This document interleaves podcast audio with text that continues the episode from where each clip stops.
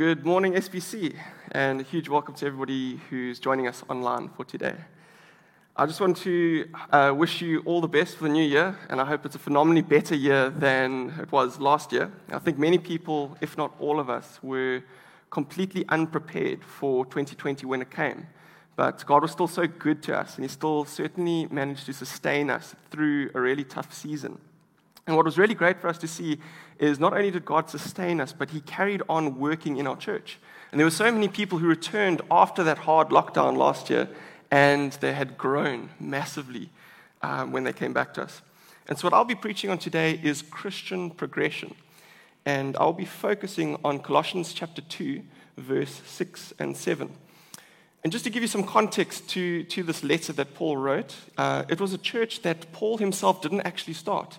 It was started by his fellow workman called Epaphras, who's a bit of an unsung hero. And Epaphras goes and he visits Paul in the prison. And he explains to Paul that he started this church, that they're growing. There's a small remnant of this, um, from this Colossian town. They're faithfully growing, but there are also some issues that the Colossians are facing. And Paul is really encouraged by what he hears. Because he's stuck in prison, he's unable to see them, but he's really encouraged. And so he writes this letter to them to tell them to carry on going firm in the faith. And to a certain degree, we also feel like Paul at the moment. We're in a bit of a lockdown. We're not able to physically see you and meet up with you, but we are also just waiting for that day when we'll finally be able to see you guys again.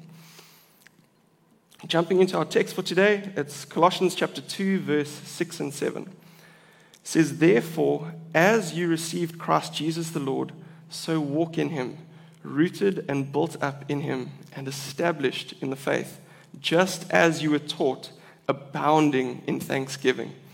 And so, verse 6 starts off with a therefore, which means we have to ask ourselves the question what is it there for?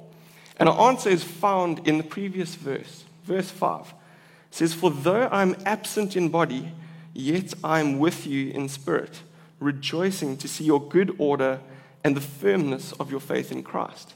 And so here Paul is rejoicing to see the firmness of these Colossian believers. Because what has happened here is the rest of the Colossians who were not part of the church were worshiping just about anything they could get their hands on.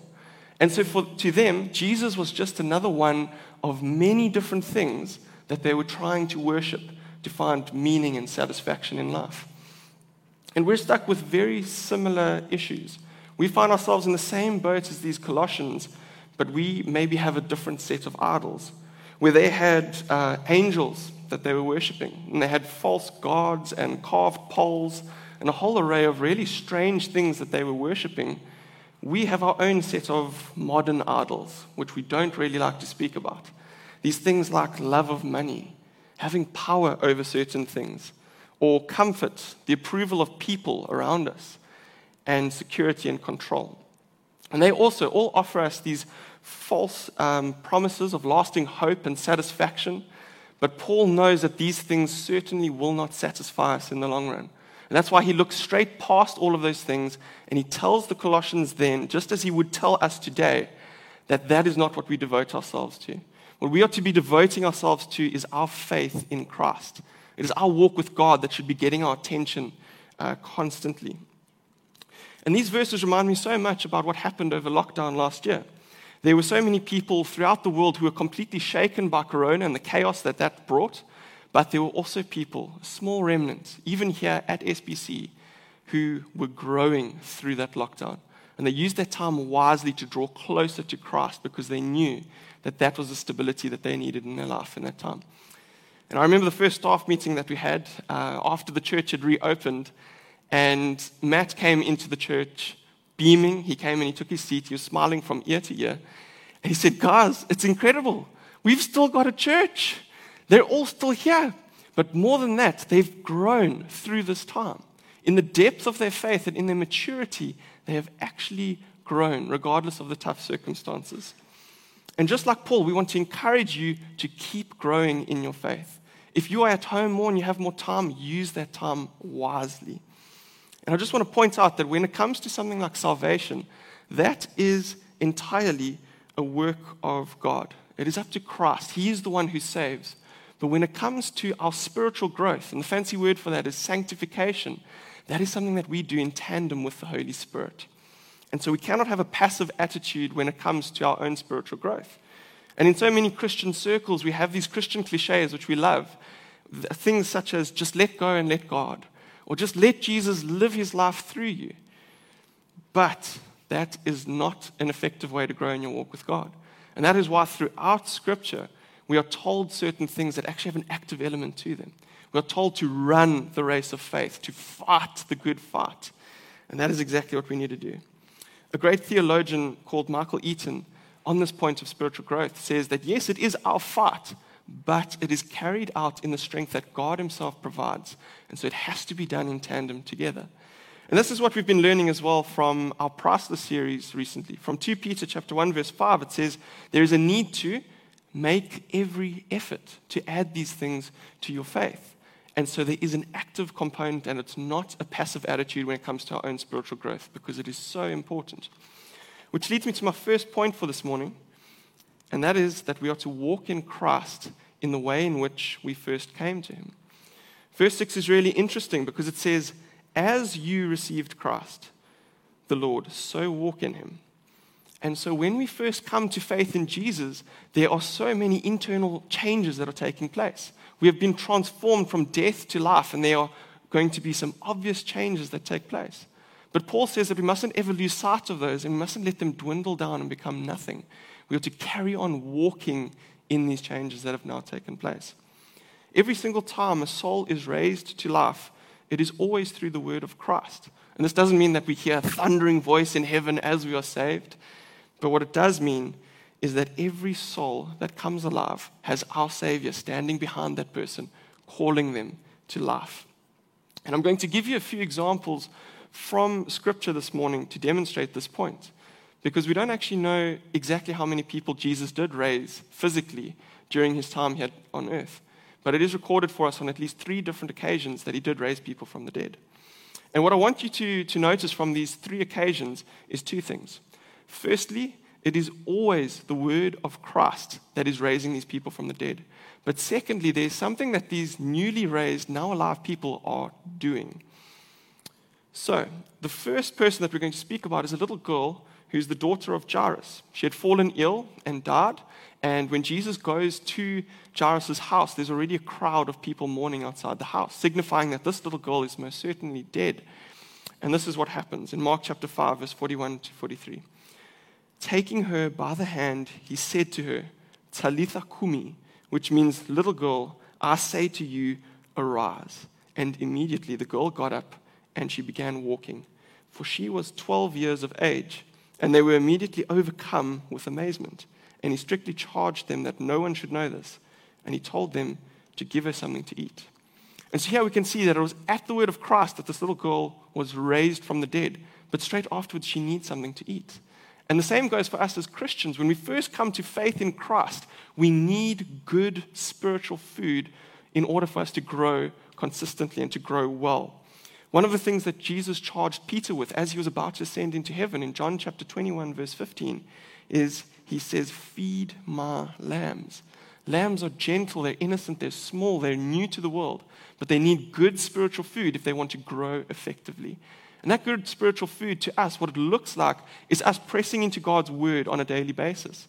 It's us being able to pray throughout the day and connect to God in prayer. And it's us listening to God's word being preached, but then also applying it to our lives. The second account that we have of Jesus raising somebody from the dead is uh, a young man, the son of a widow. And this widow is busy watching her son being carried off to go and get uh, buried. And she's obviously mourning and very sad.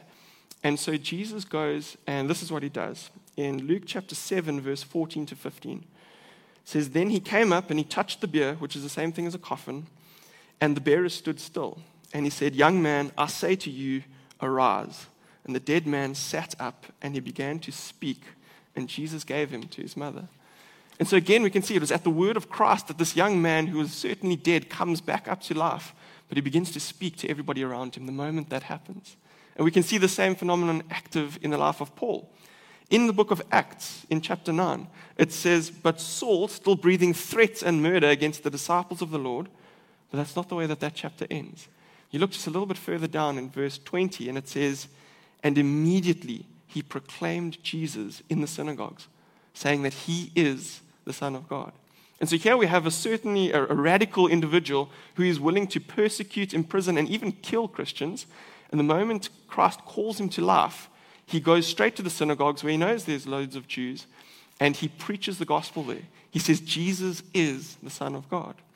And this is exactly what we'd expect to see if we took Jesus' words literally from John chapter 7, verse 38. He says, Whoever believes in me, as the scripture has said, out of his heart will flow rivers of living water. And rivers of living water cannot be hidden.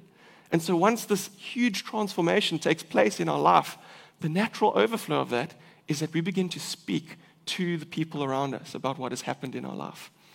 Charles Spurgeon once said, Every converted man is to teach what he knows to be true. All those who have drunk of the living water are to become fountains out of which shall flow rivers of living water. And I think some people like the idea that it's just the pastor's job to go and spread the gospel or to make disciples or to counsel people. But we believe in every member ministry.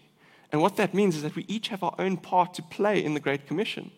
And we each need to, to play our part. And unfortunately, we live in a, in a culture which seems to be allergic to the truth. And so there's so many people who so desperately need to hear the gospel, but they will never walk through those doors at the back of the church but they will share supper with a friend and they will meet up with people to discuss life together. Be those people. Use your time wisely around people who don't yet know Christ. And the people who come and attend our church services or watch online, you guys are able to mix with so many more people than we are able to reach on one Sunday in our services. As important as this is, it is also important that the congregation shares their faith. Do not be afraid to speak about everything that God has done for you. The third account that we have of Jesus raising somebody from the dead is of his friend Lazarus, who was dead for about four days. And this certainly also shows the deity of Christ, not only that he can raise people from the dead, but that he can raise people who've been dead for four days. People told him, Don't go into that tomb. There's going to be a smell by now. He's going to be rotting. But Jesus doesn't listen. This is what he does. John chapter 11, verse 43 to 44 says, He cried out with a loud voice, Lazarus, come out. And the man who had died came out his hands and his feet were bound with linen strips, and his face wrapped with a cloth. And Jesus said to them, Unbind him and let him go. And so, as soon as Lazarus came out to life, he had to take off his grave clothes and leave them behind in the tomb. And that's exactly what we need to do as well as Christians. When we come to life, there is a need for us to take our past sinful habits that have plagued our life for long enough and we leave them in the tomb. We leave them behind us. Paul tells us the same thing in Ephesians chapter 4, verse 22. He says, To put off your old self, which belongs to your former manner of life, and it is corrupt through deceitful desires. And so we are to take and put off these past practices. But as I'm sure you can imagine, Lazarus was not a crazy person. He didn't live naked for the rest of his life. And so he probably rushed home as soon as he could to, to clothe himself appropriately. And the good news is that we are also called to clothe ourselves appropriately, not only to put off, put off the whole time, but Ephesians chapter 4 goes on in verse 23 and 24 to say, and be renewed in the spirit of your minds and put on the new self, created after the likeness of God in, the, in true righteousness and holiness. And so there's a need for us to put on as well this righteousness that Christ has provided for us. And the reason why each of us starts off in these grave clothes to begin with is because of our own sins and transgressions. We've all rebelled against God, we've all fallen short of His glory, and so we are all standing before Him in grave clothes. But the good news is that if you put your faith in Jesus, you will not stand before Him naked and ashamed one day. You will not stand there in your grave clothes, and you will not stand there naked. And the reason why is because Christ went and He lived the perfect life that you and I could not live absolutely sinless. And then he went to the cross and he bore the cross on our behalf. He took the punishment that we should have got. And he died on that cross and he was raised back to life, showing that he was absolutely victorious over both sin and death. But he then gives us that righteousness that he had with God the Father. And so one day when we stand before God, if our faith is in Jesus and in that atoning sacrifice, we will be wearing his robe of righteousness. We will be clothed. And what this now means for us is that we begin to understand our new identity in Christ, that we are blood bought sons and daughters of God. We've been adopted into his family at such a tremendous price. But with this privilege that God gives to us, there's also some responsibility that follows.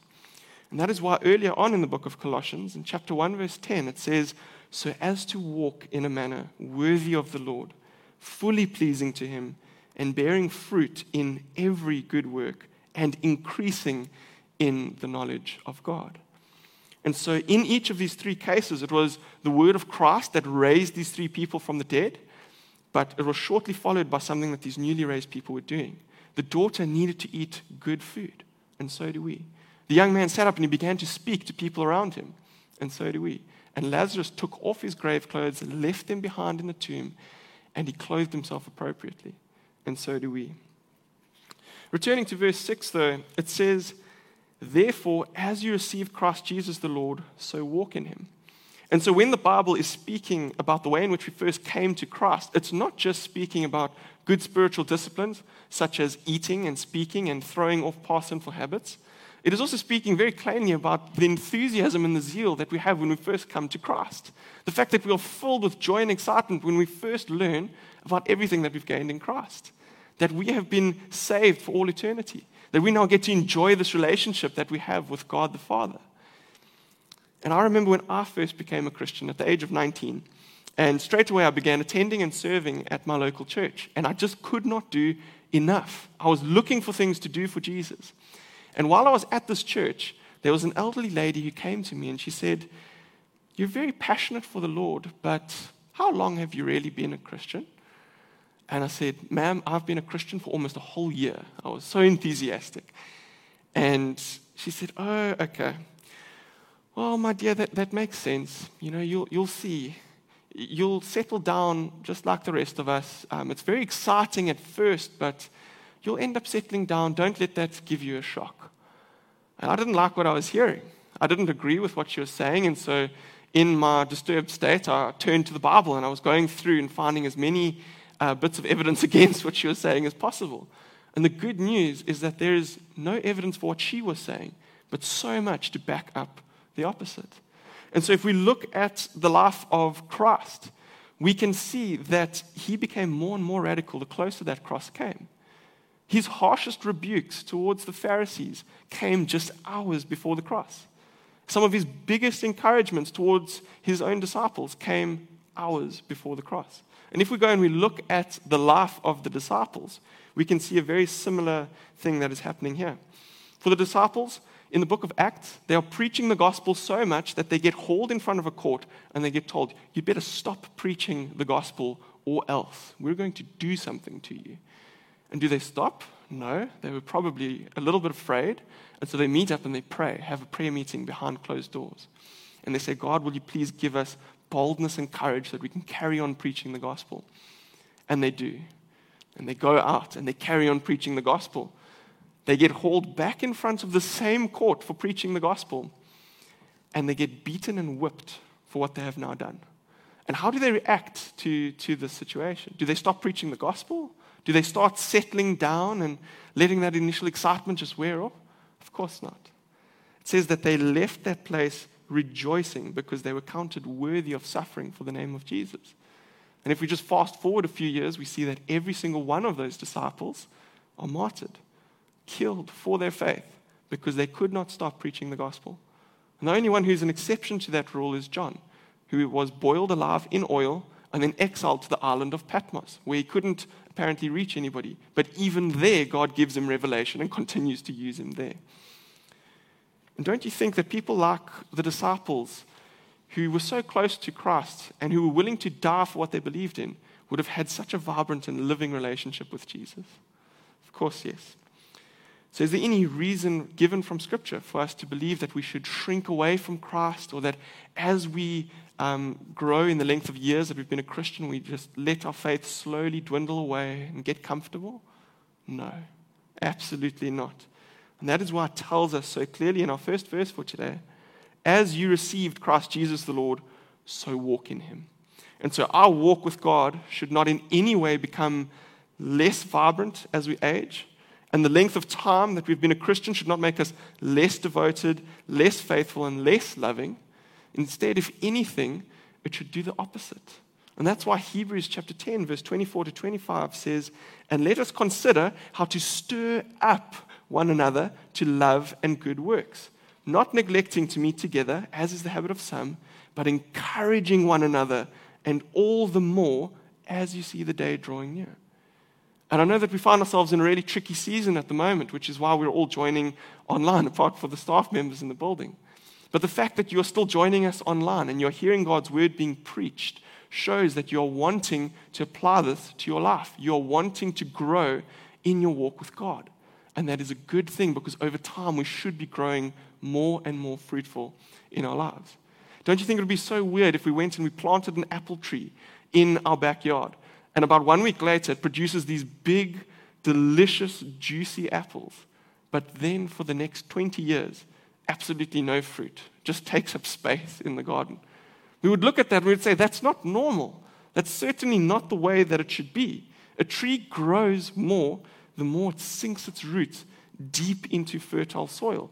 And it brings up the water and the nutrients that it needs to grow. And as it grows bigger and stronger, it is able to withstand the harshest of storms that life has to throw at it. And it continues to produce delicious fruit, tasting gradually better the bigger this tree grows. So, don't you think that our walk with God should look the same? That as we spend time uh, learning more about who God is and enjoying our relationship with Him and digging into God's Word, that we would sink roots deep into Christ and produce good spiritual fruit in our life. Which leads me to my second point for today. Are you rooted and built up in Christ? Returning to our passage today, it says, Therefore, as you received Christ Jesus the Lord, so walk in him, rooted and built up in him, and established in the faith, just as you were taught, abounding in thanksgiving. And so, being rooted in Christ also means that he never leaves us. Regardless of the really tough season that we find ourselves in at the moment, Christ travels with us because we are rooted in him. And what that means for us is that if we have massive salary cuts over this time, or lo and behold, we lose our jobs, if family members get sick or we aren't able to see them, through all of these tough times, the very essence of our being is still rooted in Christ, and that has not changed. In John chapter 16, verse 33, Jesus promises that we will actually endure trials and tribulations and tough times down here on earth. But what he also promises us is that for the Christian, there is a never ending mine of peace that is grounded in Christ. And have you experienced that peace that is on offer to those who believe in Christ? Because being rooted and built up in Christ leads to faithful witnessing for Christ. The world isn't looking at us in our best times to see if what we are holding to actually has some substance. It is when your mettle is really being tested, when your back is up against the wall, that is when all eyes are on you and they are waiting to see if what you believe is actually real. In Acts, even the death of Stephen was a powerful witness to, to those who were busy killing him. He wasn't hurling bitterness and curses and insults against those people. It says that he looked up and he forgave them. He said, Father, forgive them. They don't know what they're doing. And Stephen was rooted and built up in Christ. Even through the toughest time in his life, he was able to still shine his light to those people who were busy killing him. You'll notice that in the life of the apostles, their prayers in secret that I mentioned earlier soon afterwards led to outward witnessing to everybody else. And to, so to them, being rooted and built up in Christ meant that they had stability in those tough times and they carried on consistently witnessing to people around, them, around them.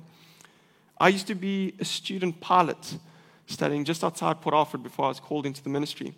And I had a Muslim friend by the name of Abdul when I was there. And he often used to come and ask me questions.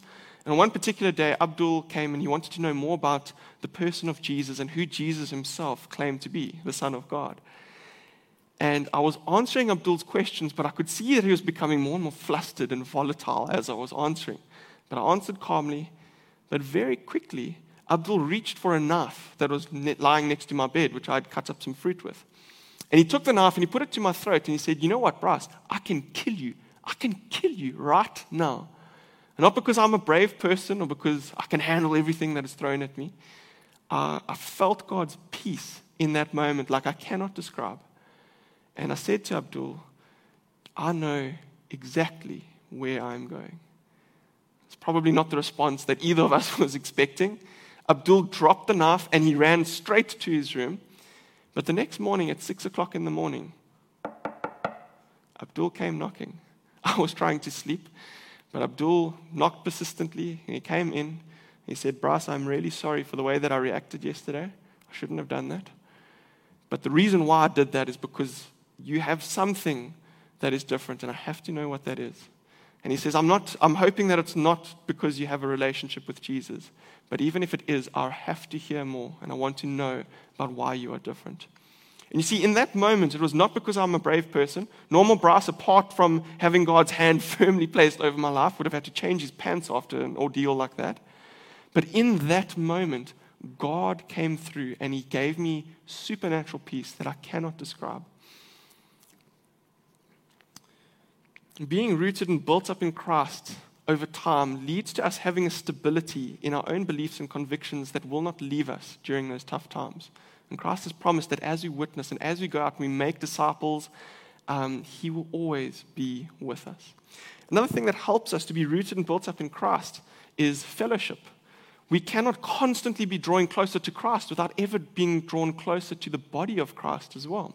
And so we don't burn brightly for Christ behind closed doors and then not have anything to do with other Christians.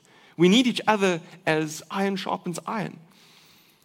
And I'm sure we all know from our Saturday and Sunday braais that even the hottest of coals in the heart of that fire, the moment it falls out onto the ground, it'll soon grow cold and die and then be worthless to us. And so we need to make sure that we find ourselves in the body of Christ. Get involved as soon as the church opens up. Every member of a normal body needs blood constantly pumped to it as well. And us being part of the body of Christ are no different. And so we need to stay connected to the heartbeat of the church.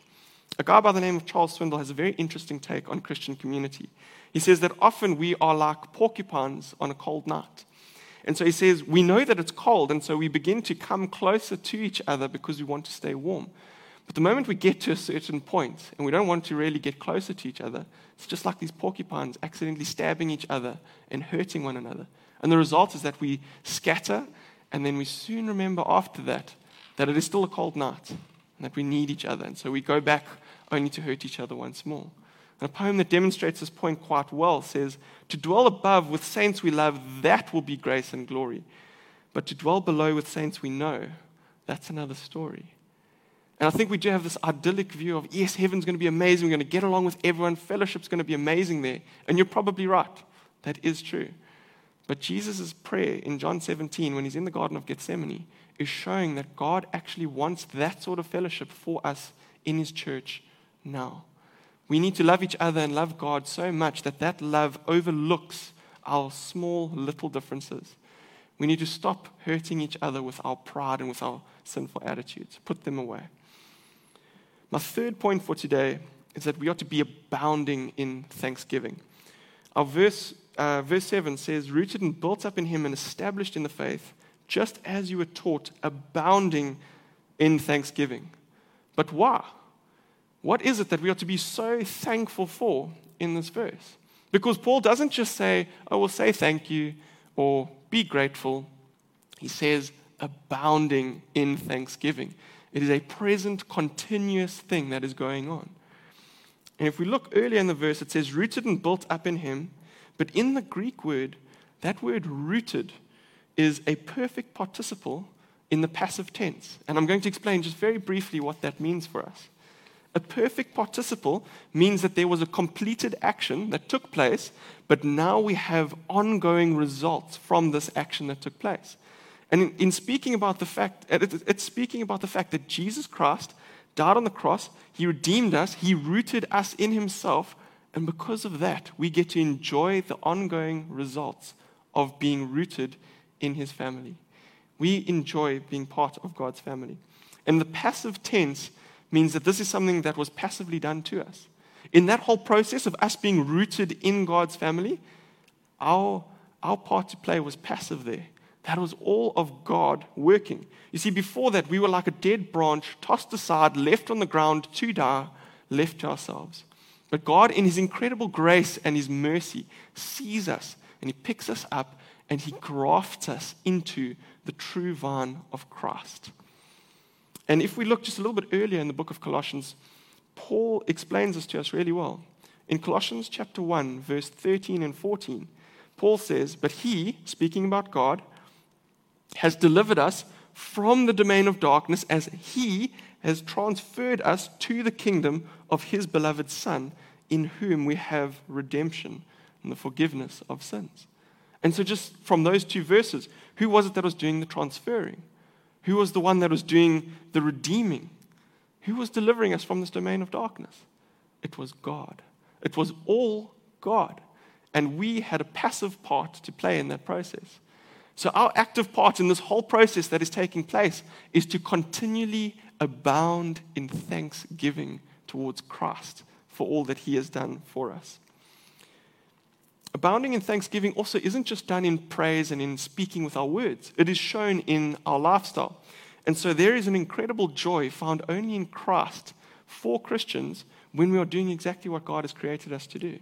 Things which prior to our conversion we probably would never have enjoyed. We now have the privilege of participating in other people's journeys with God. And there are certain things that God rewards us for, even though He's the one who has first enabled us to do them. And He then fills us with His Spirit and empowers us to carry them out.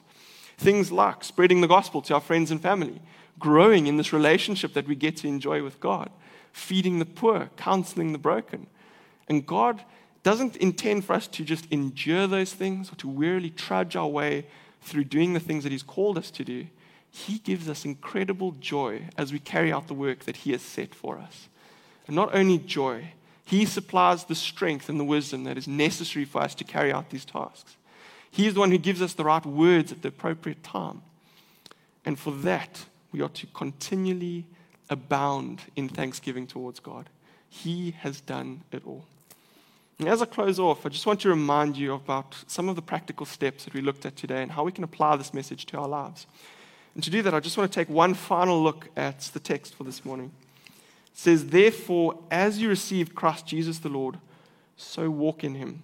And in speaking about the way in which we received Christ Jesus the Lord and the way that we're to carry on walking in him, we looked at three main responses. We looked at the need for eating or finding good spiritual food. We looked at speaking about everything that God has done for us. And now that we've tasted and seen that He, he is good, we are to go and share this with other people. And then we also looked at taking off our grave clothes. Not only putting off our past sinful ways, but also now putting on the robe of righteousness that Christ has provided for us. Our second verse, Colossians chapter 2, verse 7 says, Rooted and built up in him and established in the faith, just as you were taught, abounding in thanksgiving. And so here we learned that time spent in the rich, fertile soil of Christ leads to us putting our roots further into him and being built upright in Christ. The longer we have been in Christ, the more this fruit should be evident in our lives. And all examples from Scripture that we can see from Christ and from his disciples point to us having a mission down here on earth which is ever increasing in urgency. We are to carry on walking in these ways that God has first started when we came to faith in Christ. And this also doesn't negate that we do occasionally backslide, that we do have some massive curveballs that are thrown at us, some of them lasting a year long, apparently. But even through those times, as we've recently been learning from our Priceless series, God has always provided everything that we need pertaining to life and godliness. And that is because He has provided Himself for us. He walks these roads with us and He does not leave us on our own. So don't waste a good crisis. Put your best foot forward, draw closer to Christ during these tough times, and regardless of this lockdown, it might not be the last use that time wisely to devote yourself to what really counts, and that is your faith in Christ. Handing over to Jonah for response time.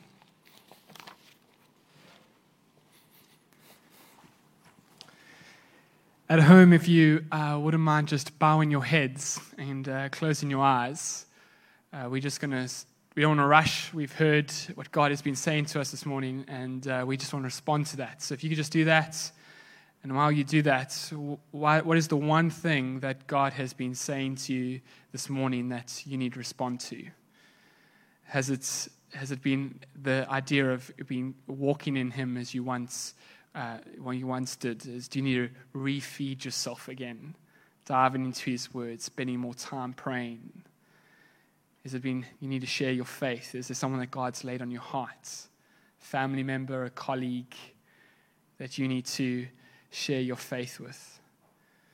Or maybe there's some sin in your life that you need to cast off and put on some clean clothes. What is has there been has the Holy Spirit been touching on something in you that you need to change? Or maybe you need to be rooted in Christ again. Get those grow. You've lost that enthusiasm like that old lady Bryce spoke about. Maybe you just need to know that you are rooted in Him and He holds you. Maybe this morning you've just got something in your heart that you just need to thank Him for. What is it? Just take a moment to do that.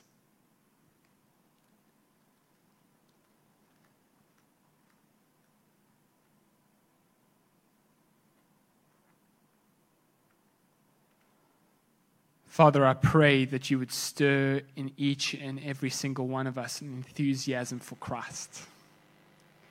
That, Lord, we would not become a light that is bright, that grows dim, but rather that we would grow brighter and brighter, that we would be the light of the world, a bright light, a city set on a hill that cannot be hidden. That I, in, in the moments of difficulty and challenge, as the, the world's eyes are on us and our backs are against the wall, that they would see the love of Christ and enthusiasm for you, that they would see uh, exactly what we hold to to be true.